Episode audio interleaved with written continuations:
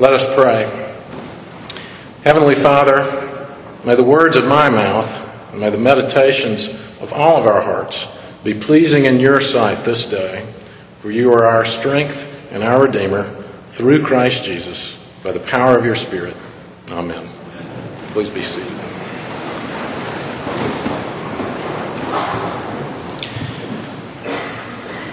I do bring you greetings from across the mountain from Covenant Presbyterian Church. Uh, it's a privilege uh, to be here today. Uh, you're a church, this is a church that's highly thought of, of course, by our body and actually been ministered to greatly uh, by members of this body uh, as well as congregants. Uh, I've heard of this series for a good while. Martha and I actually moved here in July. And but for years I had heard about the church and even about this series through various uh, friends uh, that I'd had through connections, uh, actually through a camp in North Alabama, Alpine Camp for Boys. But it, it really is an honor to be here. Uh, found myself being a little nervous beforehand, and uh, Joe, who's so pastoral, careful, he and I were sitting uh, in the seats right inside uh, preparatory room here, and Dean Limehouse came by and said, Peace be with you, brother. I'll be listening for heresy. really appreciated the pastoral nature of that. Um, the truth is, I've been called a closet Anglican at times, and I feel a little bit uncloseted today. But um, we'll move forward. Recently, I was uh, working in my front yard. It's more of a ravine than it is a yard, and I've uh, been telling our congregation about chopping down various things, mainly vines, uh, wisteria, poison ivy, things of that nature. And I decided to put my iPod on, or uh, actually my iPhone, I put it on Pandora, put it to Simple Minds Radio. You can make of that what you will. And um, and as I was listening and chopping away, a song came on that I actually had never really liked, but I'm chopping away and I thought I'm just letting this go. And, and near the end of the song, here, here's the refrain. It says, Here comes the world with the look in its eye, future uncertain, but certainly slight. Look at the faces, listen to the bells. It's hard to believe we need a place called hell. A place called hell. Now, really, again, never liked that song. It's, it's um, a song by INXS. INXS was a kind of a super band from 1977 to 1997. The song is actually entitled The Devil Inside. And as I was listening, though, I was trying to figure out, you know, what is Michael Hutchence, who wrote this song, trying to say? Michael Hutchence um, was kind of a superstar for a long, or at least for a little while. Uh, his life was a string of love affairs with prominent actresses, models, singers. Um, he actually had a relationship with a British television personality named Paula Yates. Uh, at the time, she was married to Bob Geldof, who produced Live Aid and was a, probably the most influential musical producer in the world. And out of that relationship, they had a child. And in 1997, uh, Hutchence was found uh, hanging in his own hotel room uh, in New South Wales. Uh, three years later, Yates, uh, his widow, died of a heroin overdose, and their daughter was then given back over to custody of Bob Geldof. And I say that because I think Michael Hutchence, um, when he said, Look at the faces and listen to the bells, it's hard to believe in a place that we need a place called hell. I think part of what he meant was in a world like this, you know, in a world this broken, and he was a guy who had tasted of a lot of the best things the world has to give. Why would you ever need something like hell if the world is already this hellish? As I was clearing out the vines and listening to this and, you know, being forced to think and things like that, you know, I began to think, you know, the truth is hell has not had a big place in my preaching. I've been ordained for about 16 years now. And uh, maybe part of that is, is that I'm more reflective of the culture than I would like to be. Hell no longer has a big place in even the culture of the church. I mean, in, in our time, it's actually okay to broach the subject of sex from the pulpit. You, you don't really get into much trouble for that. But, but there are two things that you really have to be careful if you're a pastor of broaching it. And one is money. You just don't touch that because money is the new intimacy, right? It's the sex of our time that you just you don't get into that. But the other is hell. You know, with money, you're tread, treading on intimate ground. With hell, you just seem like you're treading on anachronistic ground. You know, that's the kind of thing that used to be important, but in a world like ours, we don't have to deal with that kind of thing anymore. And yet, God, in His infinite wisdom, sense of humor, even seemed to use Michael Hutchence's haunting lyrics to, to kind of waken me, I think, a little bit out of a, a stupor. Now, uh, and part of that is that I think he has a point. You know, it's not fully orthodox what he's saying, but but he is hitting on something. Uh, this time and this place that you and I called life often leaves us with no other vocabulary to describe what's going on than the word hell. Now, I want to be clear. I'm, I'm quite familiar with the word. Um, I'm an Ole Miss graduate, and a few years ago I took. Uh, my, we have four children, uh, I always say that the fourth one is out for loan if anyone needs a young child. He's two years old, a lot of fun. Um, but I took my two oldest boys, who are now 14 and 11, to an Ole Miss game a few years ago, and I'm thinking beforehand, now how do I prepare them for this? it was the Ole Miss LSU game, and I, so I said, boys, um, I don't know how to say this except that you're going to hear some things today that are probably not too appropriate. And um, it's going to basically go like this. We'll just be sitting there and something will happen or not happen or, you know, there'll be reason or no reason, whatever. And someone will stand up and at the top of their lungs they will yell out, Go to hell, LSU. And everyone will respond as if that's a very appropriate rallying cry. And the truth is at Ole Miss, it doesn't matter who we're playing, people always yell, Go to hell, LSU. And, um, I'm familiar with hell, you know, and that kind of concept. And, and and I'm familiar with hell, you know, and, and the more sobering kind of concept is occasionally you'll say to someone, you know, how have you been? And someone will say, well, well, you know, the truth is life's kind of been hellish, uh, you know. And uh, my guess is is that each of us in this room have either used the word uh, or thought of the word to describe things like work, raising of children, marriage, health, relationships, one of the most helpful things that uh, Martha and I ever had happen was when our firstborn, we were living in Austin, Texas at the time when uh, he had been, he was about two weeks old, I think. A, a good friend and mentor of ours, she came over to the house. She had five children, and we marveled at her ability to, she and her husband, to manage this beautiful family. And she came to the door and brought a meal and da da da da. And she said, How are y'all doing? And we both, you know, smiled like Southerners do and said, We're fine, you know. And she paused and she kind of leaned in and she said, It's kind of a dirty secret. People don't like to talk about it, but the first few weeks are just a living hell, aren't they? and we didn't really know what to say except, amen. And um, she said, but it gets better, you know, and it won't last that way. And it was as if someone had burst the bubble. You know, it's exactly uh, what we needed. And uh, well, Jesus, he speaks the truth always, and the truth is, is that Jesus didn't shy away from talking about hell. And he didn't talk about it flippantly. And he actually didn't talk about it even mainly in the ways I've been talking about it. He talked about it in, in a much fuller way, even. And I want to read to you just a few of his words uh, this afternoon, and then let us consider them for a few moments. Now, now the context is important here. Jesus is sending out the 12 apostles, as recorded in Matthew chapter 10. Um, he's on his way to Jerusalem, where Jesus will literally walk into the mouth of hell. And in one sense, he's preparing the disciples for this, and he tells them, Don't go to the Gentiles right now, go to the lost sheep of Israel. And here's what I want you to do proclaim the kingdom of God at hand, heal the sick, raise the dead, cleanse lepers. Take nothing with you no gold, no silver, no copper, no bag, no tunic, no sandals, no food. Um, whatever town you enter into, you know, you'll be greeted there, and if you're not greeted there, just wipe the dust off your feet and move on.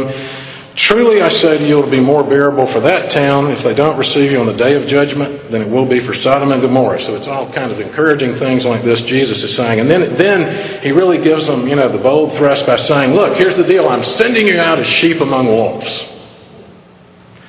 Great. You're going to be dragged before synagogue rulers and governors and kings, and you're going to witness before them. And um, I'm going to tell you what to say in that hour. And when they persecute you, not if they persecute you, but when they persecute you in one town, flee to the next. You know. For truly, you'll not have gone through all this until the Son of Man appears. And, and furthermore, if they have called the master of the house Beelzebul, how much more will they call the members of his household?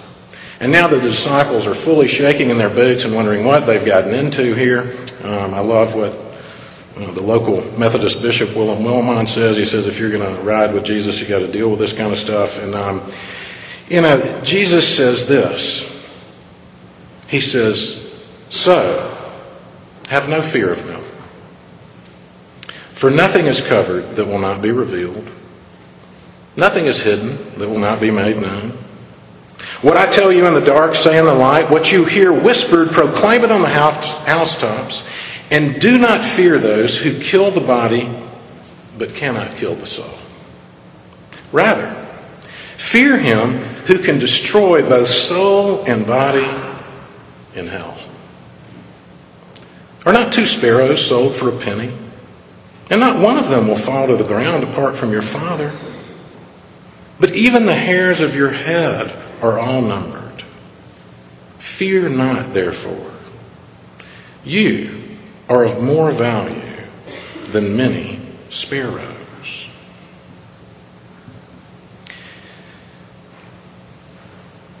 Now, I think there are just a couple of things to notice here, and then we'll make a point and go to lunch. But uh, in, in a passage like this, where Jesus says, "Don't fear those who can kill the body, but can't touch the soul. Fear the one who can kill body and soul in hell." He gets our attention, and but there's a pattern that, that's that's very important in this little section, and, and here's the pattern. Jesus says, have no fear, do not fear, fear, fear not. That's the rhythm of the text here. Have no fear, do not fear, fear, and fear not. So you got three fear nots, basically, and one fear. And that gets our attention a little bit. What, what are we to fear not? Well, Jesus is very clear. He's saying, Look, I'm sending you out. And you're actually going to be persecuted. And the, and the sobering thing is, he says, you're, you're, it's mainly going to come from the church. And, but fear not. Fear, don't fear those who can harm the body. Have no fear. Do not fear. Fear not. But he does say, you know, there's one commentator put it, 25% of the emphasis here is on fear. Well, fear what? Fear whom? Jesus just says, fear him. Him who can destroy both body and soul in hell. Well, who's that? I mean, the first thought would be, well, Satan, you know, fear him. He's the evil one. He's the destroyer. He's the one who. But in the context, actually, that's not who Jesus is talking about. Matter of fact, Jesus never tells us to fear Satan. We're told in the scriptures that the fear of the Lord is actually the beginning of the wisdom, and it's a theme that runs all the way through the Bible, and it's no different in this text. Jesus is saying, Fear him who can destroy both body and soul in hell, and he's actually talking there we say it about God. Now, you know, maybe that's one of the reasons I don't preach a lot about hell. That just doesn't sit real comfortably with me. It's not the kind of thing people needlepoint and put up in their bathroom or anything like that. Um, but notice one other pattern here that I think is very helpful. and it's the verbs in the text. They're very particular. Jesus says, Fear him who can, who is able to destroy both body and soul in hell. Jesus follows that up with one of the most tender passages in the Bible. He says, Are not two sparrows sold for a penny? In other words, you, you can for a penny, you can get not just one, you can get two sparrows. You know, who knows? Someone might be able to get three. And yet, something of, of such little worth are not two sparrows sold for a penny, and not one of them either of them will fall to the ground apart from your Father. And even the hairs of your head are all numbered. Now, if you think about the verbs here, Jesus says, Fear him who can, who is able. But then Jesus says this, and know this that which might happen, you need to also know what's true when something will happen. When a little sparrow does fall to the ground, your Heavenly Father knows it. But not only that, there's something else that has happened. And that is that the hairs of your own head have already been numbered by God. You see the pattern of the verbs here. There's a possibility, there's a probability, and then there's a certainty. There is a possibility of the body and the soul being destroyed in hell. There is a probability that if something falls, that something will fall. And when it does, you can be certain of this God knows it. By the way, quite possibly a veiled reference even to what is to come. And there's another certainty that the very hairs of your head have been numbered. Now, Martha and I actually have some history in counting hairs. Um, we have, uh, you know, got to go public with this. Uh, we've had lice in our household before, and um, you know, the, the the whole thing about the plagues in Egypt, you know, it'll all come to life if you get lice, and um, there's such a thing as a plague. And uh, Martha, actually, we had it twice. The first time we really did have them. The second time, when there was supposed signs, we were so, you know, fearful after the first time that we bought it. And actually, at the end of the time, we realized we'd probably never had it, and put our children through all that because we were so fearful. And uh, but Martha just simply says this: If we get it again, just take me straight to the psychiatric ward. Um, that can't be endured. And uh, we are familiar with the numbering of our children's hairs on their head out of necessity, you know, and out of calamity. But here, Jesus is talking of the numbering of hairs on our heads by the Heavenly Father out of creative intimacy.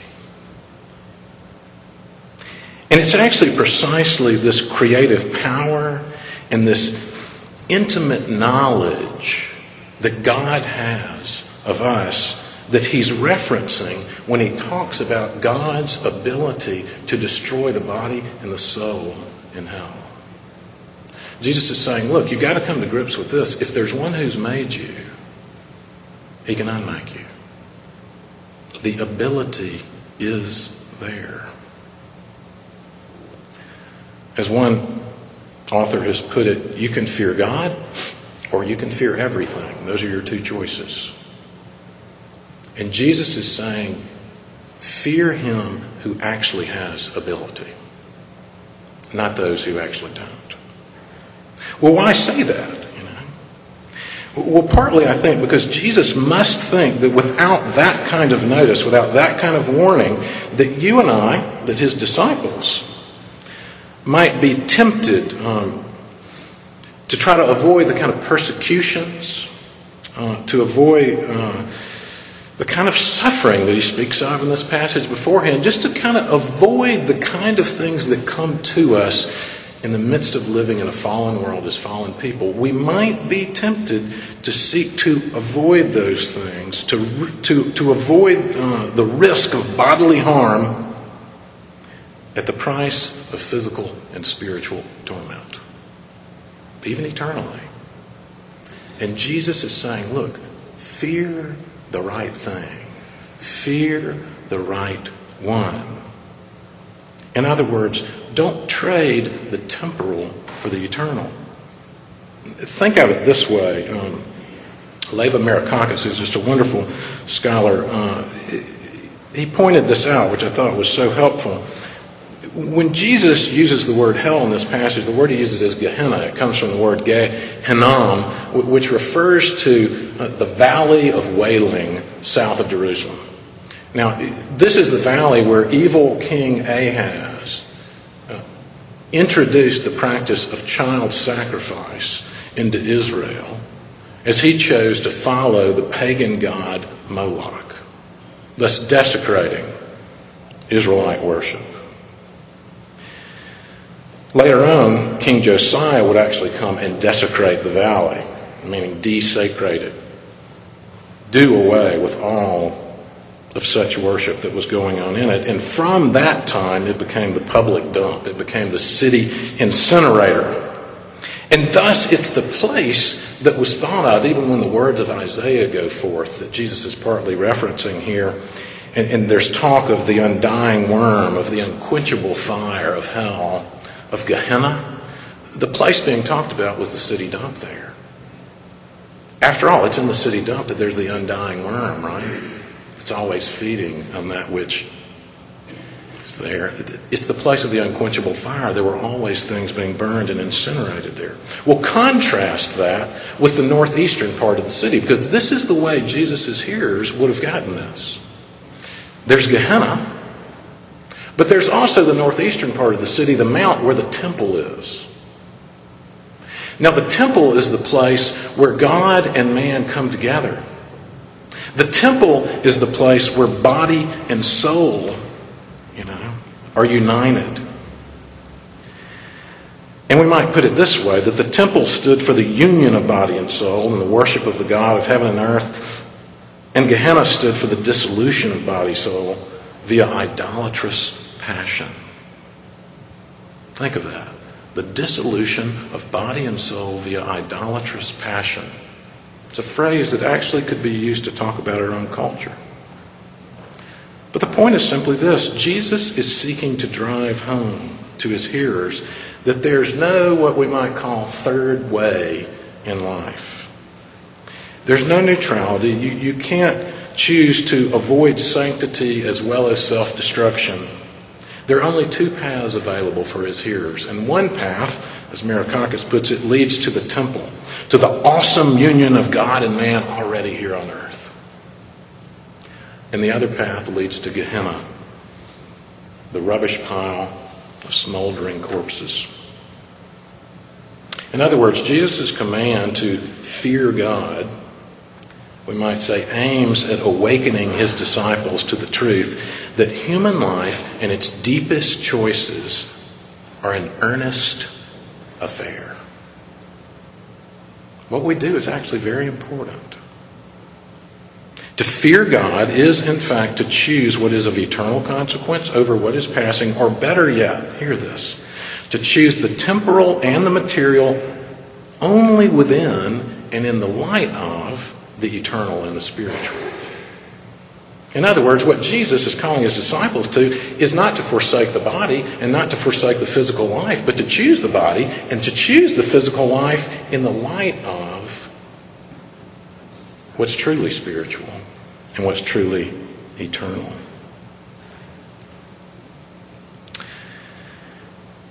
This kind of fear that Jesus is talking about is really the only thing that will make us attend to not only our bodies, but the welfare of our souls. And it's at the union of body and soul that the crucial drama of our lives is acted out. So God can destroy both body and soul in Gehenna. I think the real remaining question simply is does He?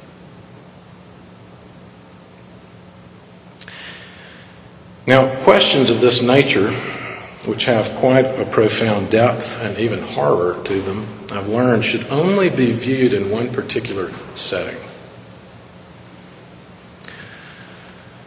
They're kind of like um, a text like this is kind of like taking a photo, uh, you know, the film from an old camera, and going into a dark room where you need the perfect darkness and the perfect kind of light in order to expose what's there and really see it for what it is. And the place where we see that combination, or the conditions where we have that kind of combination, in order to really see something like this and understand it um, with the lenses um, of our soul and our heart, is the cross of Christ. Accompanied by the empty tomb and the risen body of the Lord Jesus. It's only in the context of the cross, the empty tomb, the risen body of Jesus that we can understand a passage like this, I think. And that we can answer a question like, well, does God destroy both body and soul in Gehenna? Because the answer is, He has. You see, the destruction of body and soul in hell, which we are called to focus upon as Christians, and Jesus is writing this to his followers, his disciples, is not some possible or potential destruction. Uh, to think that way is not to fear God, it, it's to focus on vague possibilities. The destruction of body and soul that must be our touchstone, but not only that, must be our hope, is the very path that you and I chart during Lent. It's the path that took Jesus to Gethsemane, where his soul was in anguish. It's the path that watched him be betrayed at the bodily level and at the heart level by a friend through a kiss. It's the path in which he was handed over to those who would treat his body roughly it's the path that led him to endure a mock trial, a crown of thorns, the shame of public nakedness, the piercing of limbs and torso, the heaving of his chest, the cry of forsakenness by the Father, and the darkness of death, what we call hell.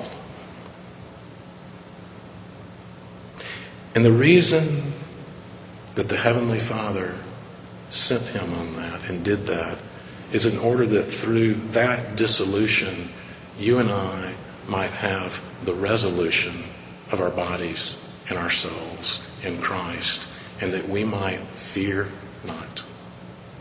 Nothing. But the God who is committed to doing anything and everything in order that his loved ones will not suffer eternally. I know that some of you have things going on in your lives right now, probably each of us, that really the only good word for them is that they are a form of living hell. They're a taste, at least we would say, of hell. But what Jesus is pointing us to here, and what you need to know, is that you don't have to fear the consequences of such in this life because your Heavenly Father knows exactly what that's like. He is with you in the midst of it. And your King and your Savior and friend Jesus has not only been there and done that, but He's ultimately defeated it. And if you will entrust yourself to Him, you can actually have peace even in the midst of momentary hell. Jesus is the one who stormed the gates of hell, and nothing was able to stop him. Let me pray for us.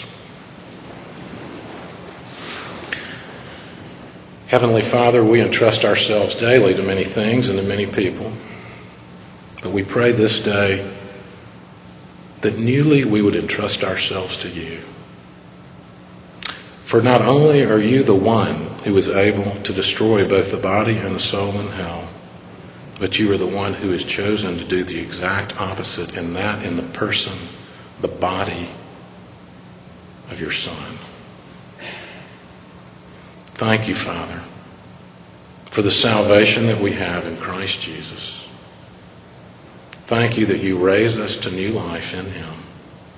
And we pray that you would send us forth even this day as those who fear you and you alone with a fatherly fear because you're the one who holds us in your bosom where no one can touch us because of Christ.